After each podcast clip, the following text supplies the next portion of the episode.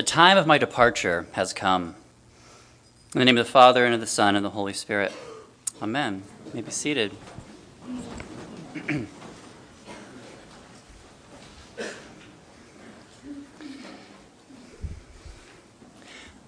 going to make a sports illustration. I know perhaps for some of you, that's not the kind of thing that you're really into is going to resonate, but hopefully, as you know me by now, I'm not always going to make sports illustrations in my sermons, but I'm feeling the sports vibe right now, so just, just bear with me. We'll get back to Virgil and Homer and whatnot later on. So, I, I'm a lifelong Notre Dame football fan, and I do mean lifelong. My grandfather went to that great institution, and, and so instilled a love for that school in my father, who then passed it along to me. I remember when I was eight years old, my grandfather took our whole family, aunts, uncles, cousins, to watch Notre Dame beat USC at the Los Angeles Memorial Coliseum. Or I recall when I was about 12, he took the whole family, my grandfather did, the whole family to watch the movie Rudy when it came out in the theaters. And then just yesterday, with my father out from California, my wife and kids and I made the trek, the pilgrimage, to watch our first home Notre Dame football game in the house that Rockne built. Through thick and thin, through good seasons and more challenging ones like this one, my fandom to this football team has remained secure. Now, this is kind of a silly illustration, but I think it does offer a bit of a picture of how I think St. Paul has been instructing Timothy in his second letter to Timothy, which we've been examining together this past month. If you might recall the, the, the repeated structure of Paul's exhortation to Timothy, Paul says, You have received the gospel nurture and develop it, and then pass it along to others. Receive, nurture, and develop, and pass along. I think my devotion to the Fighting Irish has followed a similar arc. I received this from my father and grandfather. It was nurtured and developed by means of Saturday afternoons watching games on TV and attending a few games in person. And I won't say exactly intentionally, but I too have been passing along this devotion for good or for ill to my kids, and even my poor wife who married into it. And this is the arc that we've seen Paul convey to Timothy as we come today to this fourth and final chapter of this epistle. Throughout the letter, we've seen Paul remind Timothy that he's received the gospel. He's encouraged Timothy to nurture and develop the gospel, trying to apply it to all areas of his life, and exhorting those to whom Timothy ministers to do likewise, to pass along the good news about Jesus Christ to others. And when I read this last chapter, when you, see this last chapter here, chapter 4, I, I think we get a real sense, a real feel for Paul's mental and emotional state as he prepares to close out this letter and, and close out his ministry. Which, if you recall the context when we first talked about this letter, Paul's writing this at the end of his life as he's imprisoned in Rome. It seems that Paul knows he's nearing the end, which only serves, I think, to further underscore his exhortation all the more. Here again, what Paul writes here in, in verse 6 Paul says, for I'm already being poured out as a drink offering, and the time of my departure has come. I've fought the good fight, I've finished the race, I've kept the faith. Henceforth there is laid up for me the crown of righteousness, which the Lord, the righteous judge, will award to me on that day, and, and not only to me, but also to all who have loved his appearing. I think we see Paul clearly feels the weight of his looming demise. This is the end of his life, and he's been eager and passionate to ensure that Timothy will be equipped and encouraged to, to carry on the project that Paul so faithfully had been engaged in during his years of ministry. And in fact, throughout this letter, as we've seen, Paul has actually set himself up as an example of the very tasks that he's calling Timothy to take on. Paul's reminded Timothy that, that Paul himself had received the gospel, both as the culmination of the faith of his ancestors and as the specific revelation to him on that Damascus road. And Paul has learned all about the implications of the gospel for his own life and for the lives of others. And then Paul himself had worked the rest of his life to pass on the gospel in his preaching, in his church planting, and in his letter writing. As Paul puts it, he fought the good fight, he finished the race, he kept the faith. And this example is something that I think Paul wishes Timothy to emulate at the end of his life, at the end of his ministry Paul wants Timothy to look back on his service to the gospel and likewise be able to say he had kept the faith. Now, there are, there are many emotions that we associate with death. Uh, for, for the Christian, from my perspective, Death is something of an emotional roller coaster. It includes both grief and gratitude, sorrow and celebration, pain and joy. And we try to capture some of these emotions in our funeral services and in our commemoration of the faithful departed. I think one thing uh, the death of the faithful Christian can be, as Paul here illustrates it, is motivating. Paul offers almost an invitation here in the text to Timothy, saying, I've reached the end, I've kept the faith. Wouldn't you like to do likewise? Wouldn't you like to reach the end of your life and be able to say something similar? Wouldn't you like to be able to look back at the end and see how you've received, nurtured, and passed along the gospel?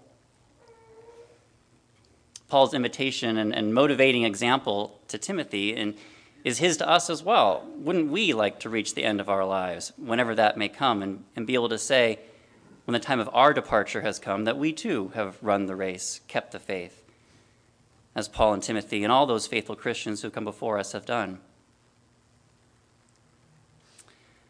And then Paul makes a bit of a shift in verse 9. Uh, one thing I love about the conclusion to this letter is that it's incredibly, kind of even ridiculously practical.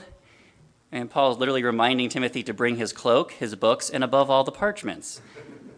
We scholars recommend, or recognize that sentiment there. And here it is in Holy Scripture. And then he lists a bunch of people, specific people, and Paul's business with them. Demas deserted me. Luke's here with me. Tychicus I sent to Ephesus. Watch out for Alexander the coppersmith.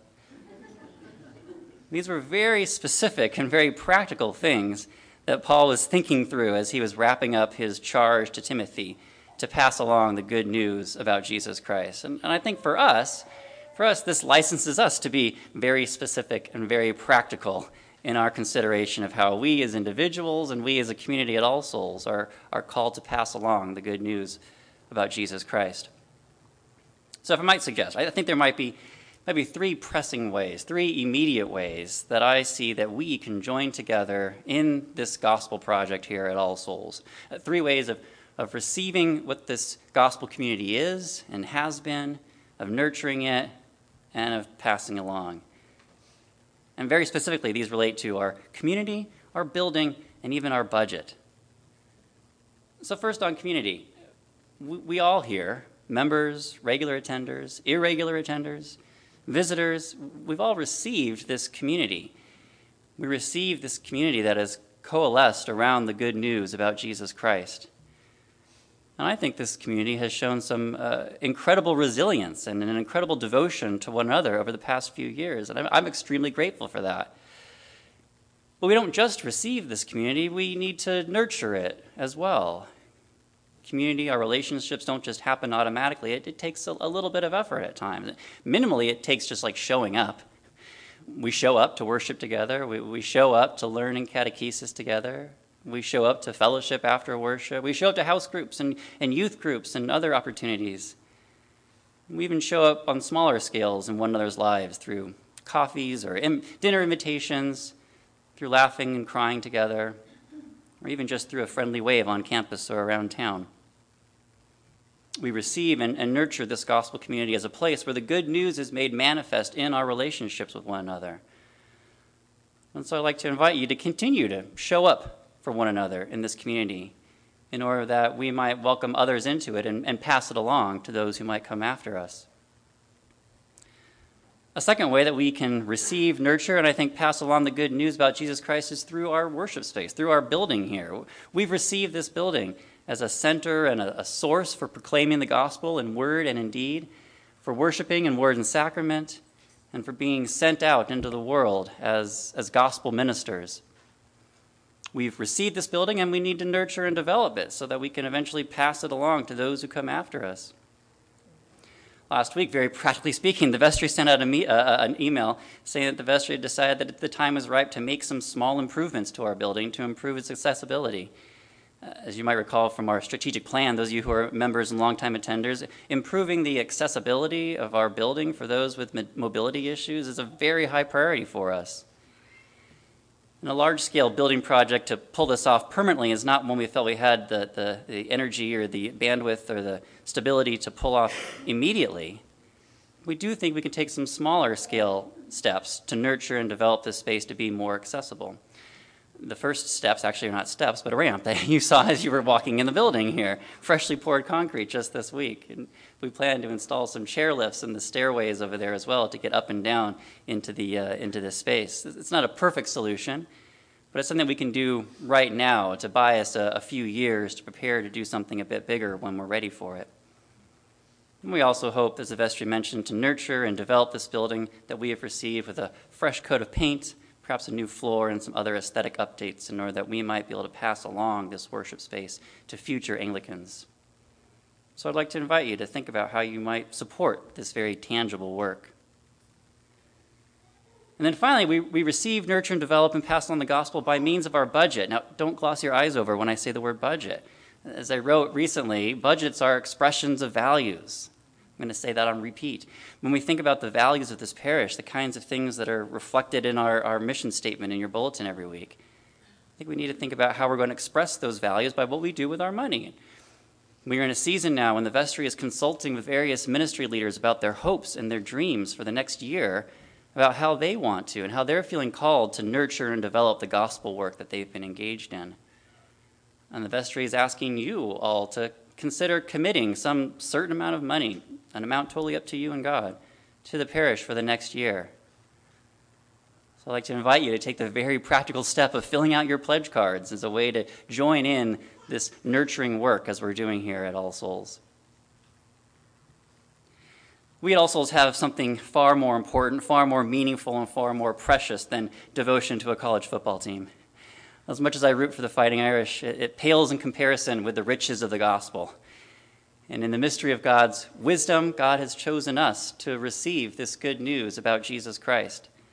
And He's called us to nurture and develop this good news. He's called us to pass along this good news to those who are around us and to those who come after us. And we see examples in Paul and in the lives of those faithful Christians that have come before us that have likewise reached the end of their lives. As we observe the end of their time, we can allow that to motivate us to follow their good example, to finish the race and keep the faith. And in very practical, very specific ways, we can join together in the immediate to do the work of receiving, nurturing, and passing along the gospel through our work together on our community, on our building, and even on our budget. So that whenever the time of our departure comes, we might with confidence be able to say, I've finished the race. I've kept the faith. Amen.